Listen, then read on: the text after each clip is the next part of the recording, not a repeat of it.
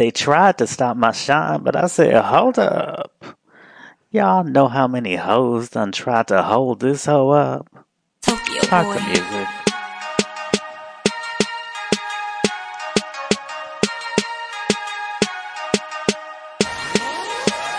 What's up, y'all? Grammy edition. Grammy edition. Grammy edition. Grammy edition. What's up, y'all? It's here. It's fucking like 6 a.m. and shit. But, you know, I was just like, I was watching the Grammys, you know, like I'm sure a lot of you all were watching it, hate watching it, or whatever way you were watching it. And I was just like, you know, I was taking notes for this week's podcast, but I'm just like, don't nobody want to hear me talk about this week's Grammys? I mean, at the end of the week, you know, might as well just go ahead and do it. Do it for the people. So that's why I'm here. Like I said, it's 6 a.m., but I'm ready. I got me a Red Bull, got me a, um, you know, my good Gold Peak diet tea to chase that. So I'm ready. I'm ready. I'm good. So what y'all think of the show? Um, you know, I'm just gonna jump right in. I don't need to introduce myself. You know me. You know I've been around. You know I do the music thing. You know you can go on rmbing.com and read all my old shit. So, you know, let's just jump right into the shit. And you know, I'm a positive person, so I'm not really gonna focus on the stuff um that I didn't like. I'm just gonna focus on the stuff that I liked. You know, and I did think the show was shockingly more entertaining than I expected. If you heard um you know, the um, last podcast where I kind of made predictions about how awful it was going to be, I actually thought it was maybe because my expectations were so damn low, it was actually all right. But anyway, like I said, I'm not going to focus on the negative. Like, I'm not going to talk about how, like, at the beginning of the show, Lady Gaga suddenly turned, tr- tried to be, um, Tamar Braxton, you know, and suddenly had a brand new accent. And like somebody said on Twitter with her hands, she was like doing sign language or something. Not going to talk about that. Not going to talk about, I'm going to move on. I'm going to move on.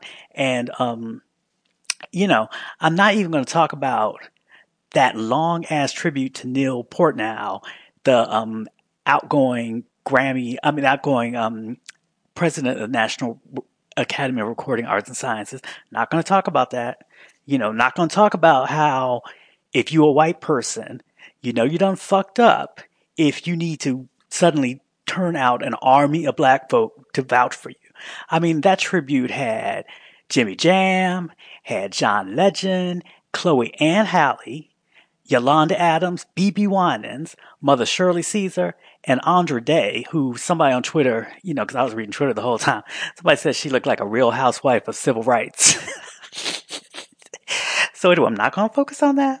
I'm not going to focus on the fact that, you know, it was long ass tribute to this man, but he's the one just last year said these words when somebody was um, talking about how there weren't enough women nominated in the top categories.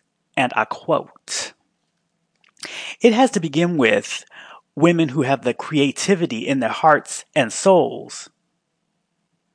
What the fuck done happened?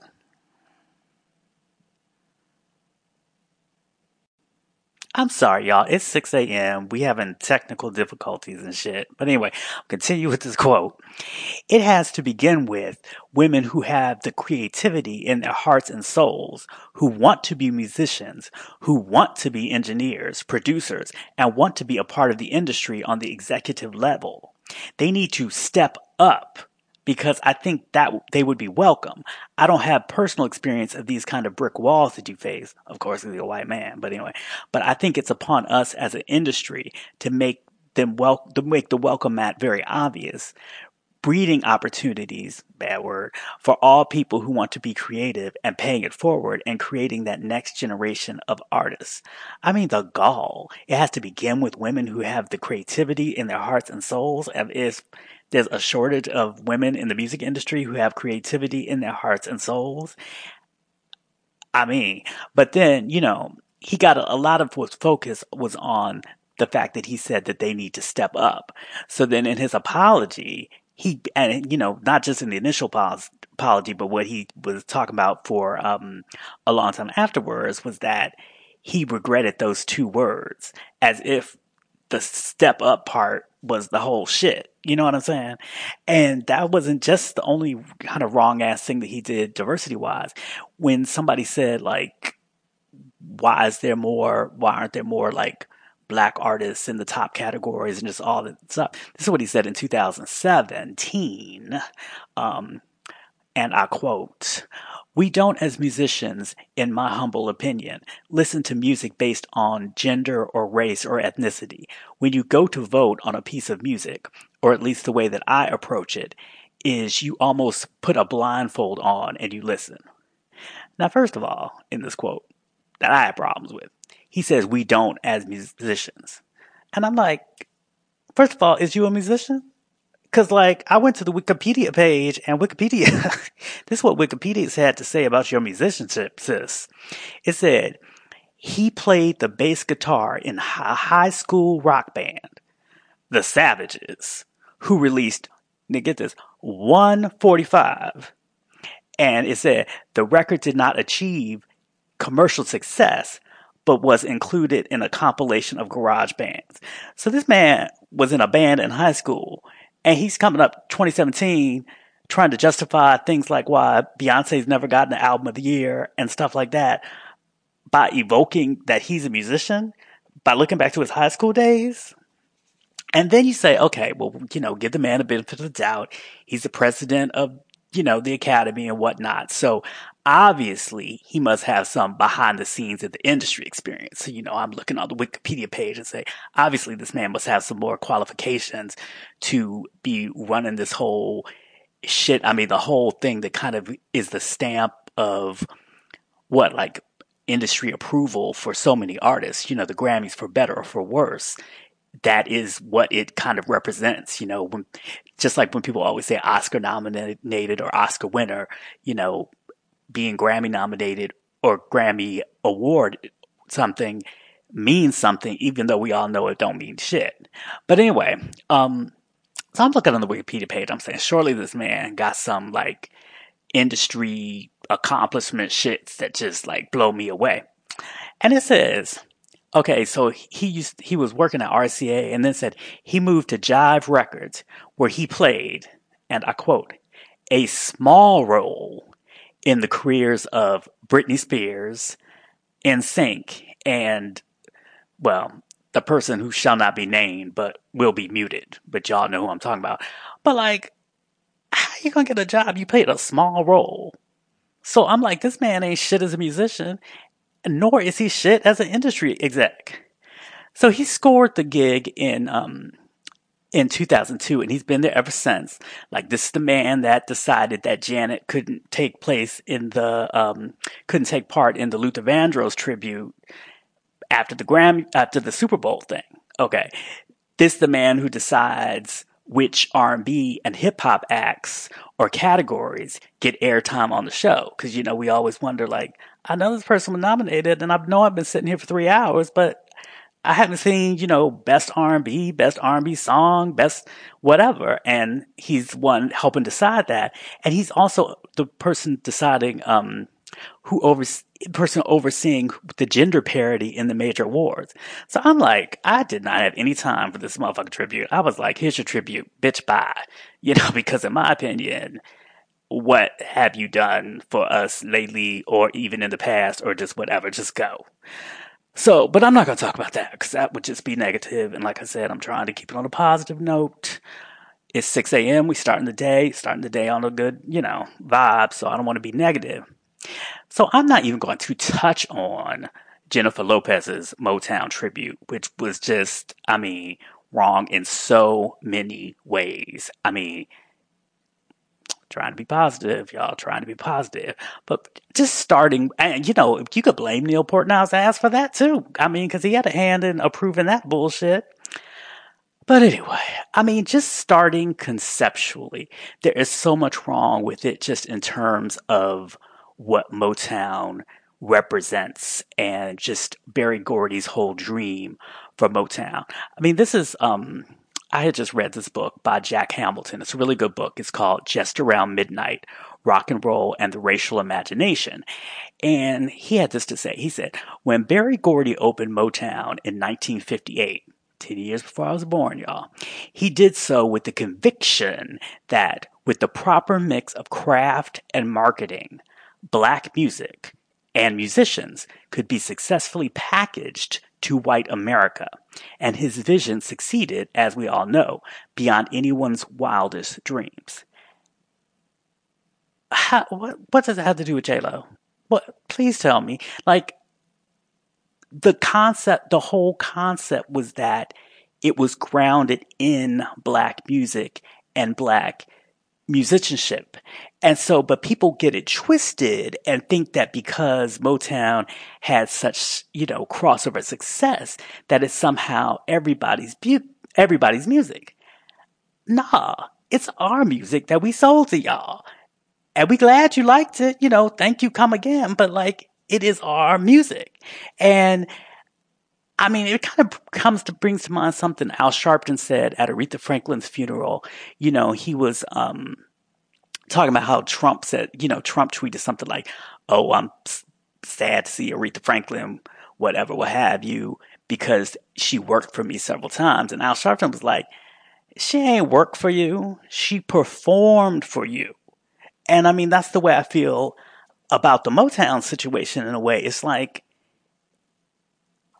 the Motown's acts crossed over because they were performing for crossover audiences. But that doesn't mean crossover audiences own them and own a right to co-opt the music. And in this case, to co-opt the whole damn history, you know, so, but sidebar, cause I have to keep it real. And it's funny how like black folk, like we sometimes diss Motown among ourselves as being kind of like watered down and whatever and whatever. But let somebody try to claim it or let somebody attack it and, you know, that's when the militant jumps out real quick. It's like, we can talk about our shit, but you can't take our shit. And, um, I know I'm just bringing up all these books, but it's just like I've been, um, deep reading lately on music stuff, partly because of um, connections I'm trying to make for the Janet Jackson book that I'm writing. But um, I thought Margo Jefferson, the critic, um, really put it well, and she was like, "We get embarrassed by Motown's easy access charm and its lack of Southern-based soul.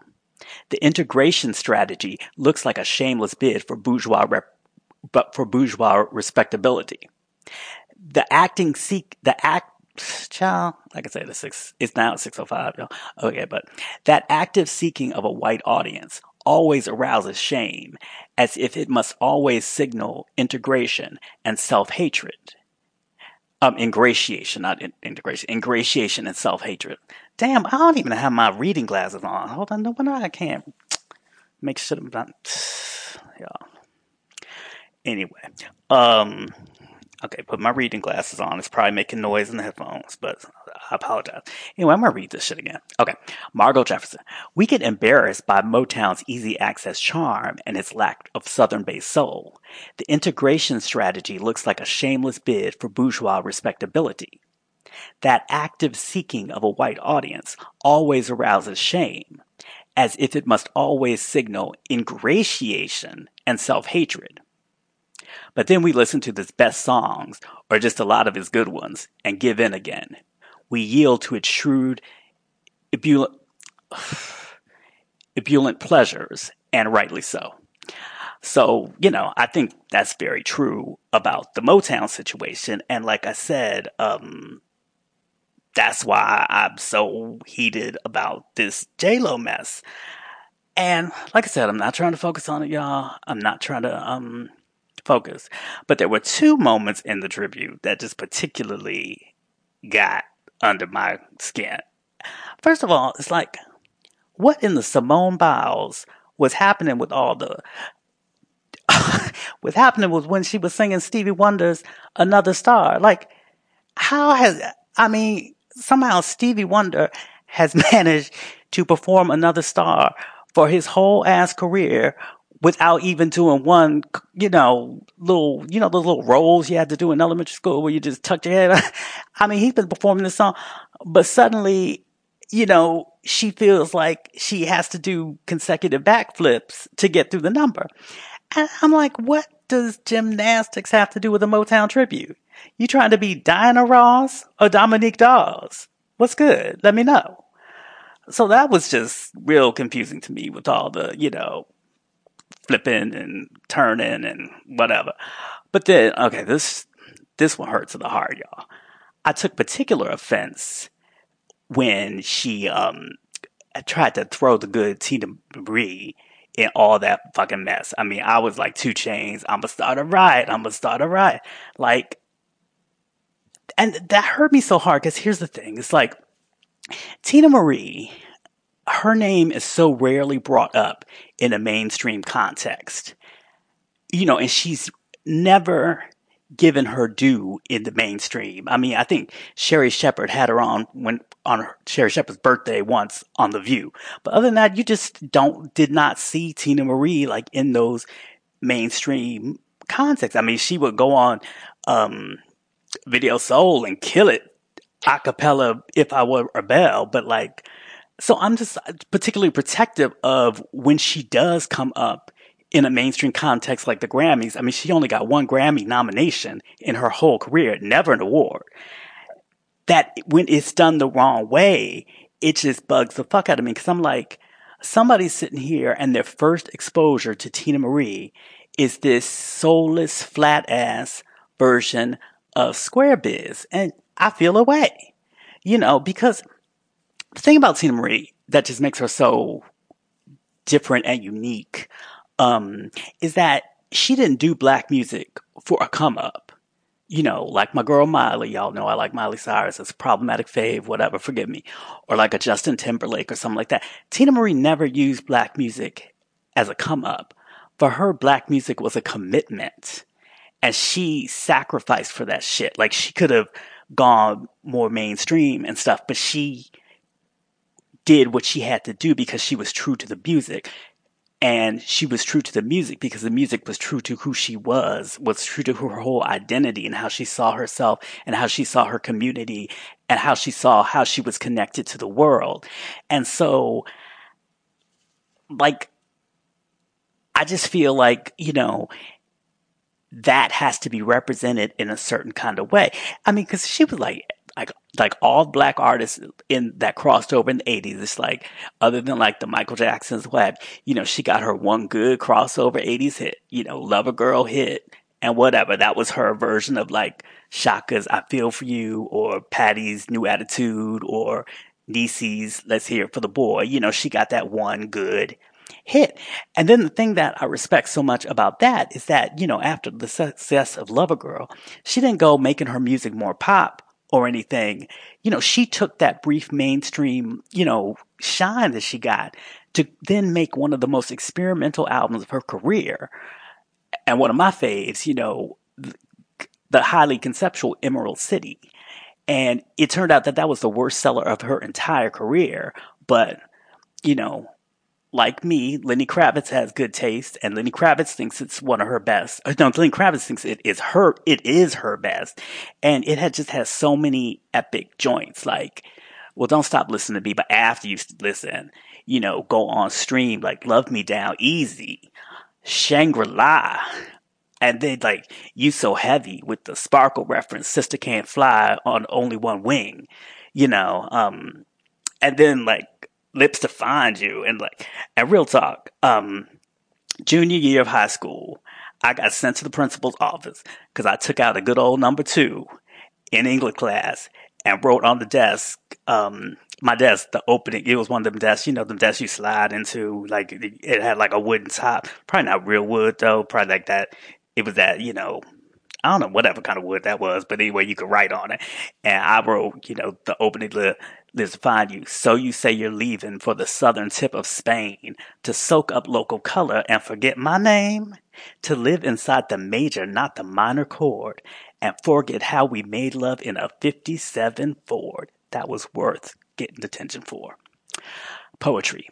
And it was in English class, so it was apt. But anyway, um, I was just like, and you know what also is disappointing to me is that, and sorry, this is probably gonna make noise, but I need to adjust my headphones. They've fallen off my ears. But you know, when the show started, Lo actually even though she was wearing a hat that was damn near touching her upper lip, you know, Lo actually really inspired me because she started talking about the influence that freestyle music had on her. Or back in the day, we actually we didn't really call it freestyle till later when there was more of a split when hip hop was kind of doing its own thing. But back in the day, we used to call it Latin hip hop. And, you know, I thought that was so cool of her because nobody ever mentions freestyle and how influential it was. And like for me personally, I mean, before I started really moving toward house music in my club tastes, I mean, I was a freestyle fanatic. Like I was, I mean, people think I'm Latin, Latino anyway. I'm not, but you know, I was like a fool, like driving up from DC, you know, it was me at the Heartthrob where the old Funhouse was, where Jelly Bean um, Benitez used to play, but at the um, Heartthrob, it was Little Louie Vega. And, you know, it was me losing my shit. He would play like the big dance dub of Dan Hartman's Name of the Game. Google it. Um, or the instrumental to Automan by Newcleus, You know, and then, and it was just an experience like, it was very different from the club experiences that I've had since then because it was just like just energy, just raw and just young and just wild and like they would play like um they would have like red flashing lights turn around like it's like an emergency vehicle or something like that. And I was 18 or 19, you know, full of rage, wanted to fight. And freestyle was like fight music to me. Like I could not get fucking get enough. So like during this musical, during this lame Motown tribute, I'm thinking like rather than Jack and Motown, she would have been better to use her star power to shed light on the Latin artists behind the whole freestyle movement. Folks that probably never got any nominations for anything. You know, I mean, she could have given it up for Lisa Lisa, you know, the Cover Girls, Because of You was one of my faves. Uh, Sweet Sensation, Sweet Sensation first album, Sweet Sensation was like, they was like the SWV of freestyle. I mean, they were hardcore with it. Like I said, the first album. Then they got pop because I think the um the child that could really sing aggressive, like she, I don't know, she left the group, got thrown out, whatever. But anyway, Sweet Sensation first album, they were like raw with it. Giggles, who can forget Love Letter? Probably all y'all, because you probably never knew it in the first place. But that was the shit.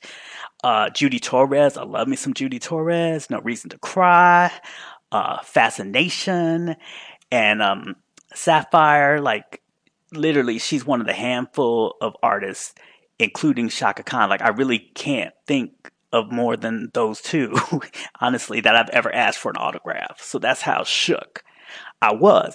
And see, the importance of J Lo doing that is she could have really reclaimed the narrative and recentered the pop narrative around them because the truth is that freestyle artists were very influential to mainstream 80s top 40, but have gotten completely erased from the narrative because all the female pop um, women of the 80s like has some kind of freestyle influence. Like you take Madonna, you can hear it in like the You Can Dance remix. You can hear the freestyle influence even in a song like White Heat. You take a Deb- Debbie Gibson, the Only in My Dreams. That was nothing but freestyle. I mean, I think Little Louie Vega even um, remix that. And then, you know, and even somebody like Janet, I mean, the, um, I can't remember which, which mix of When I Think of You, but one of the 12 inches mixes, like, it's not, not nothing but freestyle. It's like Archie Bell and the Drells meets, uh, Latin hip hop. So, it just would have been such an important statement for J Lo to kind of claim that, but she ain't do it and whatever missed opportunity. And like I said, I don't want to focus on the negative, so I'm moving on. Now, here's just some of the positive things I just thought, some shout outs, just things I just thought, you know, was nice to see.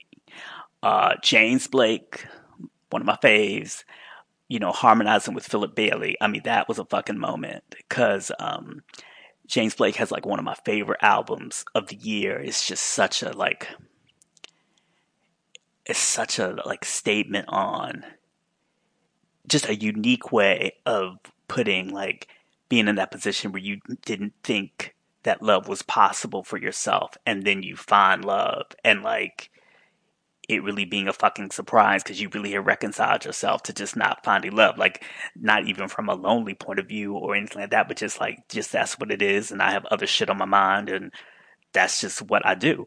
And even has one line about like how he thought that the song was going to be more important than you know, the woman he fell in love with, but he realized that's not true. So it's just, I'm going on, but it's just a wonderful fucking album. So, um, and of course I can't even remember the name of it. Let me see and it's brand fucking new.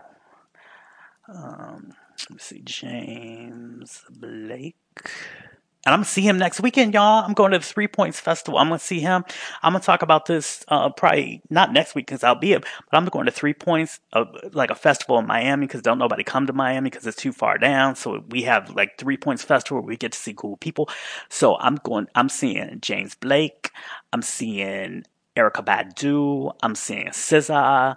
I'm seeing uh, Raekwon and Ghostface.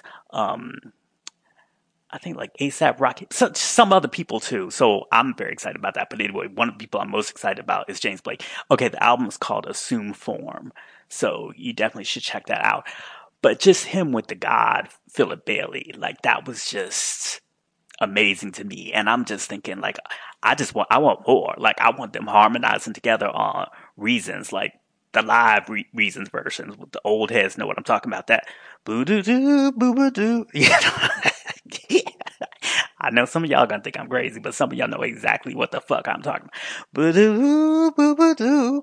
I want I want to hear them do that. So, um, somebody make that happen. Maybe the BET, but that'd be hot doing it at the BET Awards, you know.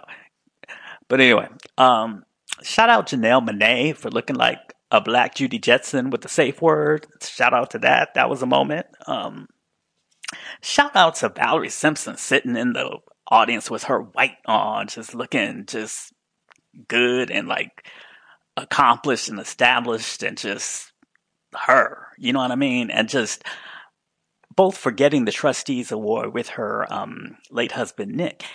And honestly, just for simply being Valerie Simpson, like I think one, it, Ashford and Simpson were so great, but like one unfortunate consequence of that was that it took a, it didn't allow Valerie Simpson to establish her solo career and she was really a phenom- she is was whatever a phenomenal force just of herself. Like one time i saw her perform just sit, sit, sitting there with the piano at um, one of sheryl lee ralph's Diva Simply Singing events um, that she does like as a for AIDS charities, and I mean it was just incredible. She just sat at the piano and did all the stuff that she had written, but in her own voice, and just kind of seeing how she how she initially had interpreted the songs. Like she just sat there, she did I'm Every Woman, she did um, The Boss. I mean, it's just thing after thing after thing, and it was just amazing. And please, like, her album Exposed, that's one of my favorite albums of all time. So again, don't turn me off yet. But after you listen to me, then you listen to James Blake. Well, maybe, but even before you listen to James Blake, I don't know, maybe if you don't even listen to James Blake. But anyway, you should check out um, Exposed because it's on all your streaming sites, and it's just really um, just an incredible um, sort of kind of just like a, a 70s soul record that's really stripped down and kind of um, bare. So it's it's fantastic. Um, shout out to Diana Ross for just being Diana Ross and for saying happy birthday to me on her 75th.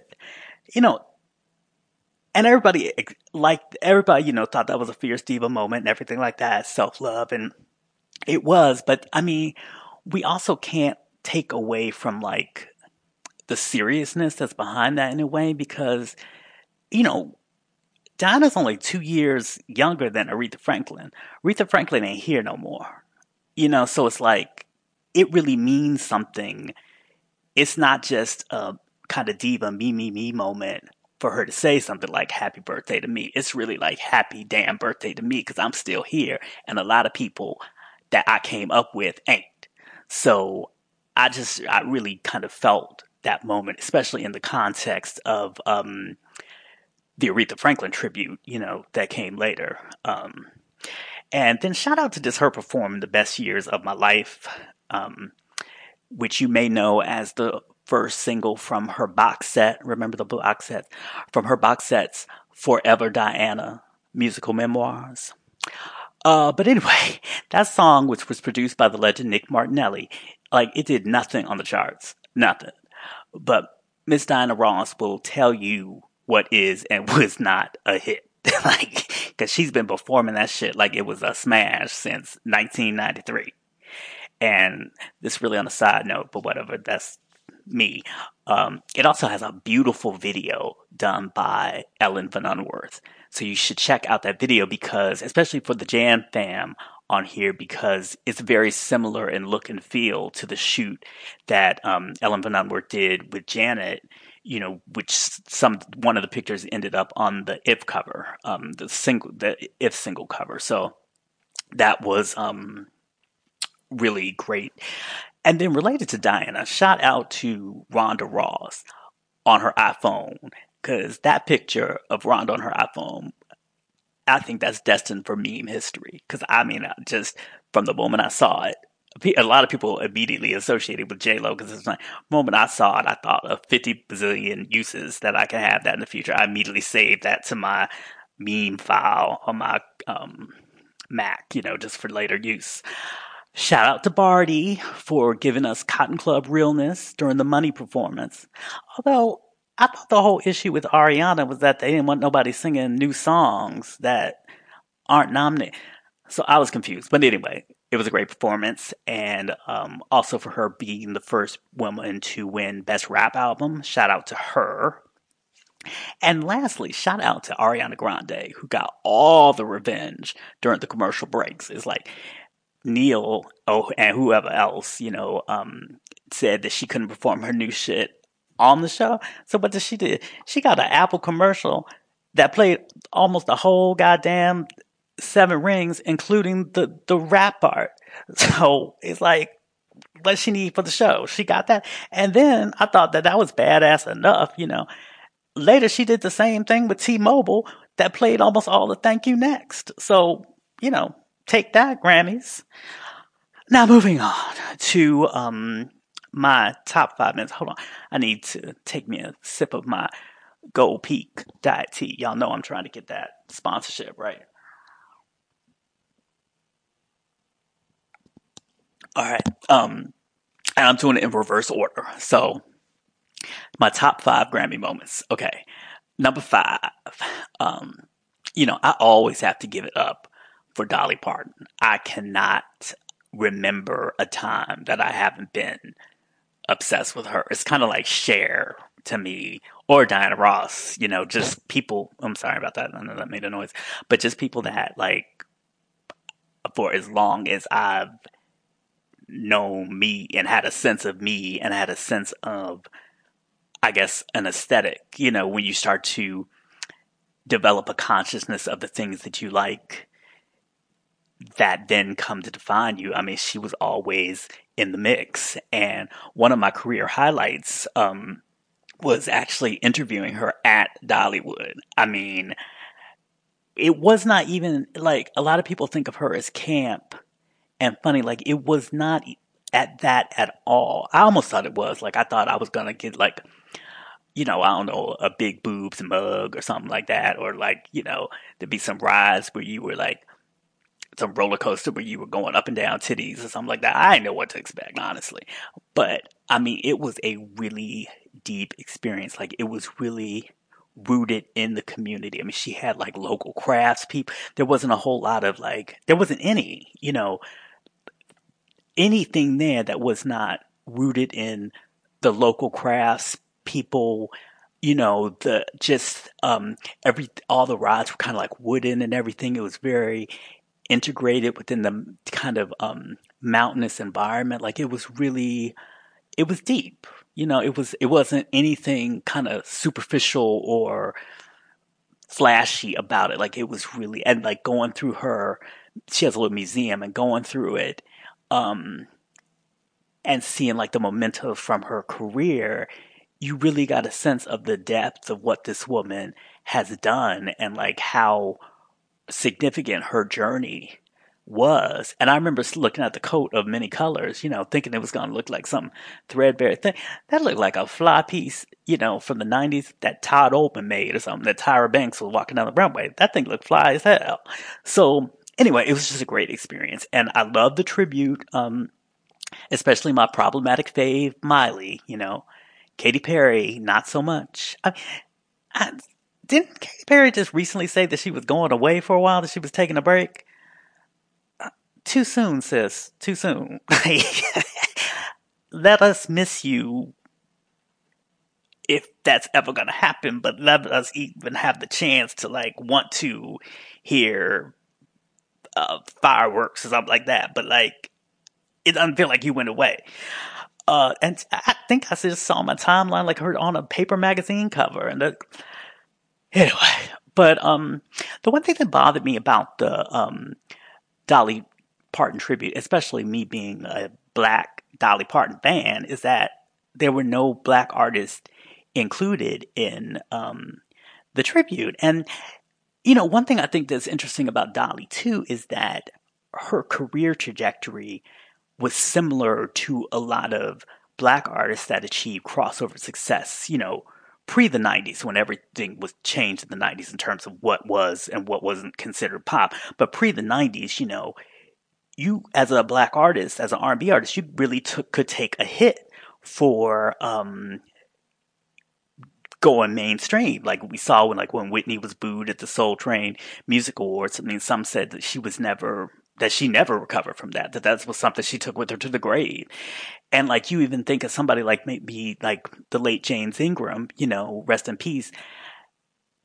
He you know, I mean, he was really kind of seen in that pop lane. You know, he tried to come back to R&B charts with like, what was it? It's real. I'm real. I think it was produced by Teddy Riley or something like that. But it's like he never kind of fully came back to be considered an R&B artist once he had all those, you know, I don't have the heart and all those big crossover ballads. So the, I'm just saying that there was a price to pay. And so the interesting thing to me was that the Dolly tribute opened with Here You Come Again. And like that song was like the turning point for her in her slowly losing her support at country radio. Because even though that was a huge smash of country and pop, and it was like her biggest seller, it like led to the perception that she was no longer country or didn't want to be country um, anymore. And that shit lasted a long time. Like when I was doing um my Dolly Parton story, we're talking like what 02, 03 or something like that. I, you know, talked to the local I was in Atlanta and I talked to the local um country radio program and just, you know, the obligatory, oh well, what do you think of the new Dolly Parton single? Are y'all playing it? This and that, blah blah blah. And he was like, well, Dolly conveniently forgets that she turned her back on the country industry to go Hollywood. And I'm just like, like, you, I like hating on the woman for being a success. I mean, for like, cause the go Hollywood, I don't think was just a reference to, you know, the movies like nine to five. And, you know, I even fuck with straight talk, but, um, you know, it's like that sense that she went country. And I always love um, something that she, her kind of comeback to that. She wrote it in um, her autobiography. She she said, um, "I would hear some of the old timers in Nashville complain that I was leaving country music. I would always reply, I'm not leaving it. I'm taking it with me to new places." So that's how gangster she was with that. So again, you know, you could really sub that story in for, I mean, that's probably what Whitney would have said, right? You know, you can really sub that story in for a lot of black artists. And then the other thing is that she actually has a connection with a lot of black artists. I mean, Millie Jackson and Patti LaBelle both covered Here You Come Again. And just on the soundtrack for, um, for Dumplin', you know, which regrettably I haven't seen. I feel bad I haven't seen it because come Christmas time, I had to decide whether I was going to watch Dumplin' or Bird Box, and everybody on social media was talking about Bird Box, so I watched Bird Box, which I like, but I'm just saying I ne- just never swung back to Dumplin'. But nevertheless, um, you know, on the Dumplin' soundtrack, she has features from Macy Gray and Mavis Staples. So either one of them could have been on there. And then I was thinking to myself, like, was Priscilla Renea booked? Because we really need to start supporting Priscilla Renea's solo country shit after all the pop and R&B bops that she's co-written for us. I think we need to return the favor because she's given us MJ Blees, um, Mary J. Blige's Don't Mind. She's given us Fifth Harmony's Worth It. Kelly Clarkson's Love So Soft, which I have to stop myself from breaking into right now. And most recently, um, Mariah's a no no. So go on, go ahead and stream a sister, you know, show her some support. And that includes myself because I ain't never played any of her solo stuff, but you know, I know it's out there and I know I should and I will. Um, and then like I liked Little Big Town doing Red Shoes on the song Red Shoes, but then I was like, imagine if instead of Little Big Town, it was like the Clark sisters. Like that would have been epic. And for one thing, you know, Dolly started to get into her little happy dance on um, at the end of the song, but then she stopped. It wouldn't have stopped if the Clark sisters had been there. They would have carried on. Like it would have been church up in there. So again, nice tribute, but missed opportunities. So moving on. My number four favorite moment was Shawn Mendes, and again, my problematic fave, Miley Cyrus, doing In My Blood. I mean, first of all, I've been Mendes Army, hashtag Mendes Army, from way back, back to the Cameron Dallas is my boyfriend days. Google it. And, um, and no, I don't think he's gay or that if he were gay, that he would necessarily be a bottom. I just like his voice, his commitment to his craft, his overall energy, his cute as fuckness. Um, and don't fight it. I mean, I've converted a number of people to the Shawn Mendes fandom by now. I'm like a Scientologist with the shit. You know, just watch his episode of Carpool Karaoke, get into it. You can't resist. But anyway, the performance started out sexy as fuck with him. You know, I thought the sexiness had just was, you know, peaking when, um, interesting choice of words. But anyway, was just peaking during the MTV performance with the rain showering down him, and he's in a white t-shirt and water and singing. And, but anyway, but then you know he started this performance, that sleeveless thing, his arms flexing, you know the little muscles just poking out while he's playing the piano, and ooh, boop doo, boop doo, and then but then he got up. And one hand, with one hand, slung that guitar around his neck. I swear, I had eleven children. Like I was done. I was like, boom, boom, boom, boom, boom, boom. That was just like some sexy ass shit. But then Miley came in and the harmonics of it all and just, mm, mm, mm, mm I was, I was just done. Like they, the two have so much chemistry. It's ridiculous. And if you haven't seen it, you should Google, um, they did Islands in the Stream together a couple of nights before that or maybe just the night before, at the Dolly tribute at the MusiCares benefit. And, you know, they got so much chemistry, but they almost have so much chemistry that it got me a little worried because, you know, Miley is a married woman now. And, you know, it's like when they were doing, um, when they were doing Islands of the Stream, like she leaned in a little too good when they had that line making love to one another. I'm like, you know, it's that lean in, like, we sing in a duet together. So yeah, you know, pretend we're whatever, whatever. And then there's that lean where it's like, mm, she really think about making love to this motherfucker. So, like, um, and the thing is, Molly ain't been married but a couple of months. She got married in December.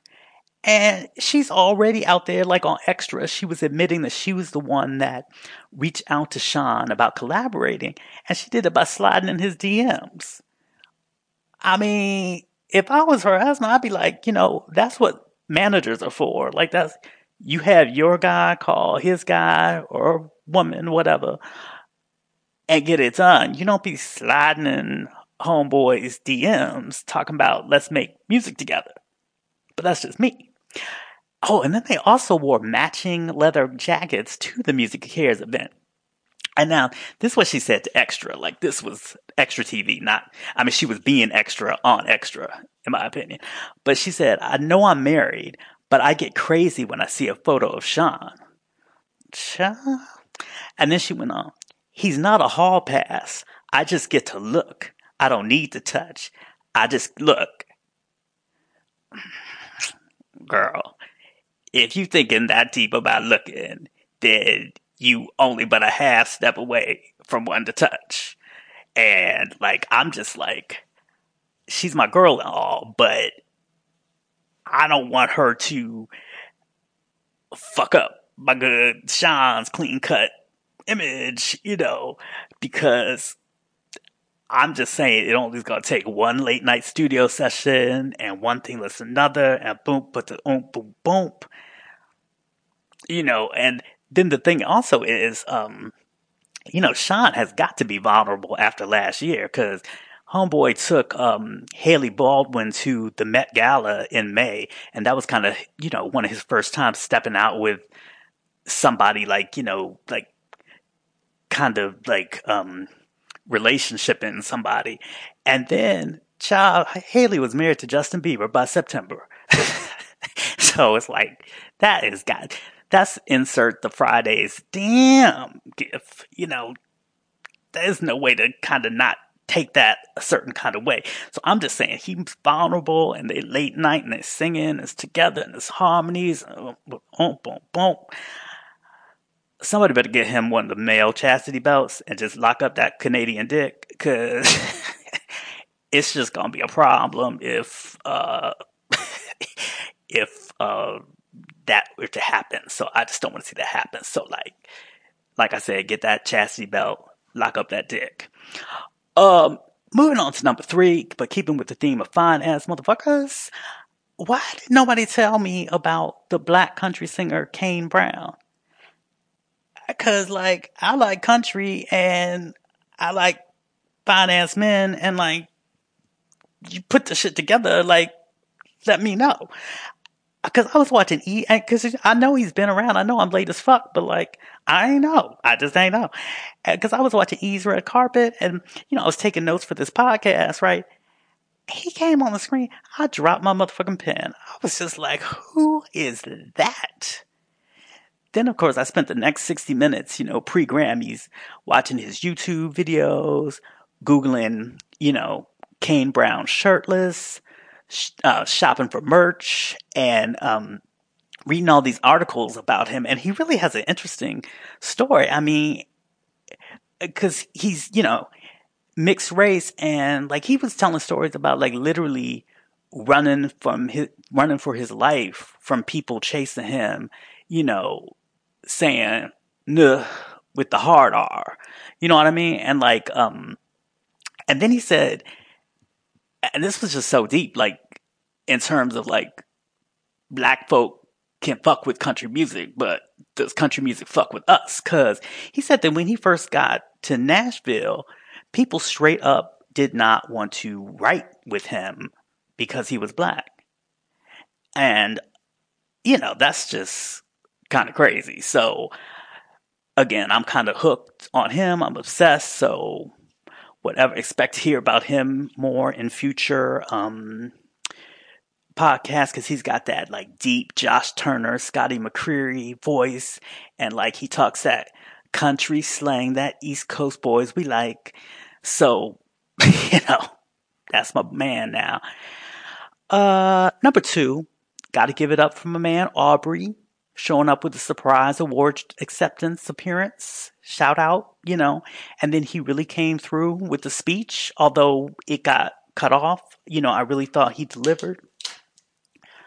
Sorry, y'all, my note cards are stuck together, so. Anyway, but he said, this is what I liked in the um, speech. He said, sometimes it's up to a bunch of people who may not understand what a mixed in terms of getting awards. Sometimes who decides who gets the awards or even the nominations, honestly, um, may not understand what a mixed race kid from Canada has to say or a fly Spanish girl from New York or anybody else. And then he goes on, he says, the point is, you've already won if you have people who are singing your songs word for word.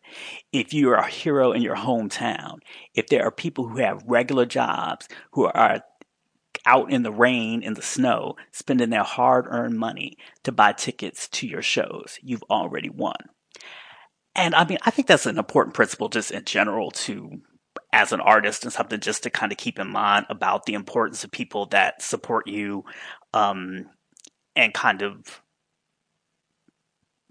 you know really respecting that and feeling that the same way that you feel when your industry peers give you accolades you know and of course everybody wants accolades from their peers and stuff but i think it's particularly important for um, black creatives or um, I'm not gonna span the shit. I'm, I'm, black. I'm just talking for black people. So I'm just saying black creatives. Um, because it reminds me of something that Ava DuVernay said on Justin Simien. You know Justin Simien from um, the creator of um, Dear White People. He has this podcast called Don't At Me. It's a really good podcast. Again, after you listen to James Blake, you play Valerie Simpson's Explode. You give Priscilla Renea a couple of good spins. Um, get her numbers up.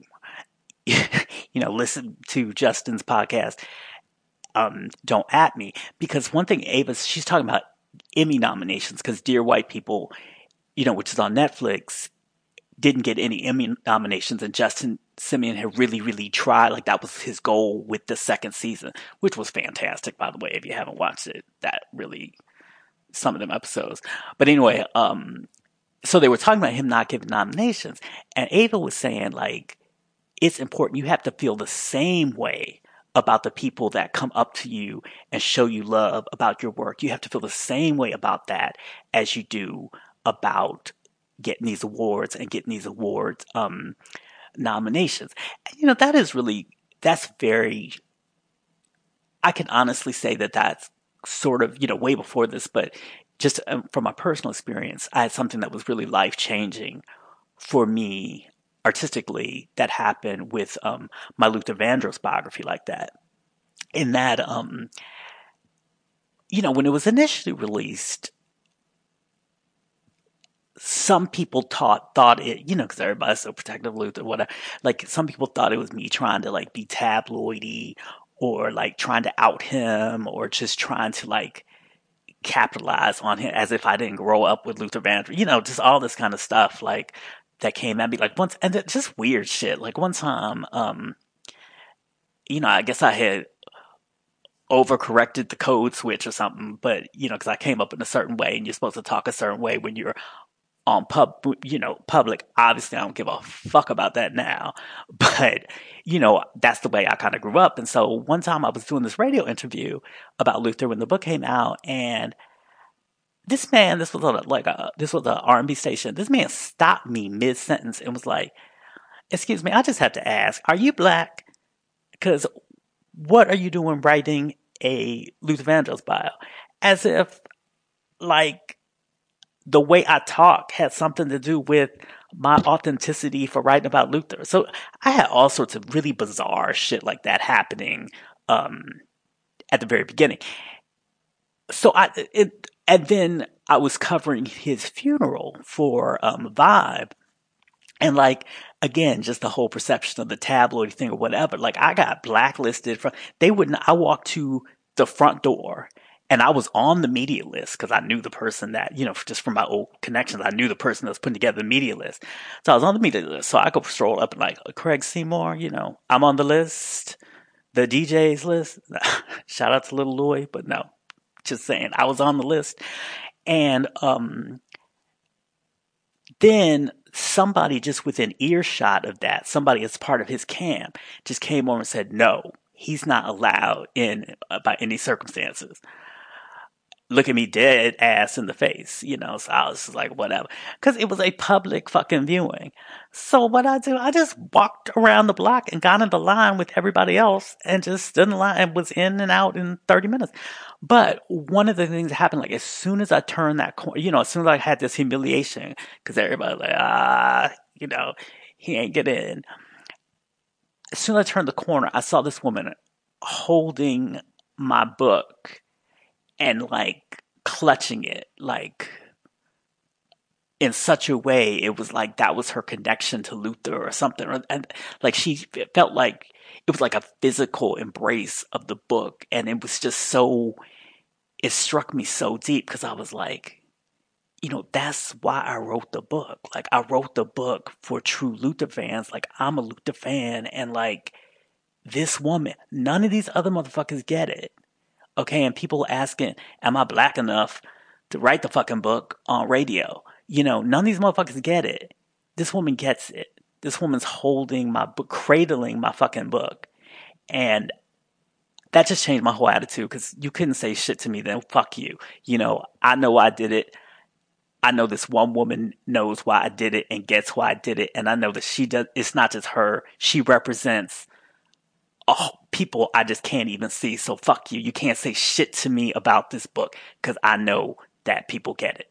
So, um, and then, you know, of course, as things do, just with universal laws and whatnot, after that, I began getting all these accolades. People began liking it and everything like that. And it's only continued to this day. But that was a real turning point for me.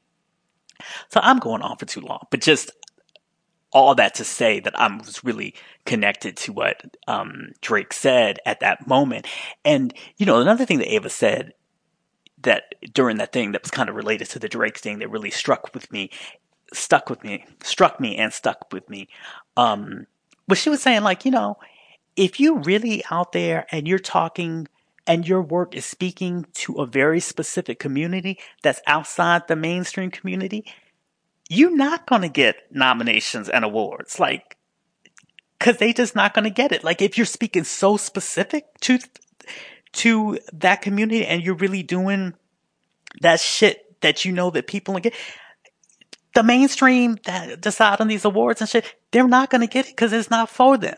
So don't be upset about something that you put out there. You wrote it for this community. You ain't write it for the mainstream. So don't get upset if the mainstream don't get it. So, I mean, I just think that's a really important thing to, um, keep in mind. And that's something. So I just thought Drake was really, really strong with, you know, he gets a lot of flack and stuff. I've always been a Drake fan, still a Drake fan, but you know, he gets a lot of flack for just whatever, just being light skinned Canadian and whatever. I don't know.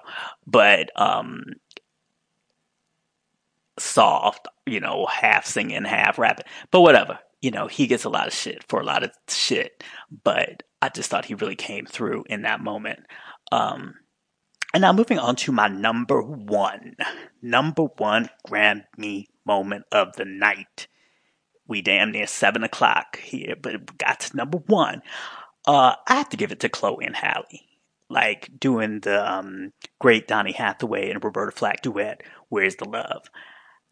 Not only it was one of the best performances that I've ever seen um, in recent years, or ever, or whatever, uh, but it was exactly what you want from a great award show performance. I feel like a great award show performance, like if you're taking it back to like, well, not really taking it back. Well, it is taking it back, but like you know the Ricky um, the Ricky Martin performance, you know, just performances, any number of Beyonce performances, like when she had that dove land in her hand, you know, just it should be something that kind of if you're not have not been into that person is something that really makes you see them and recognize them as an artist in a way that you may have never done before.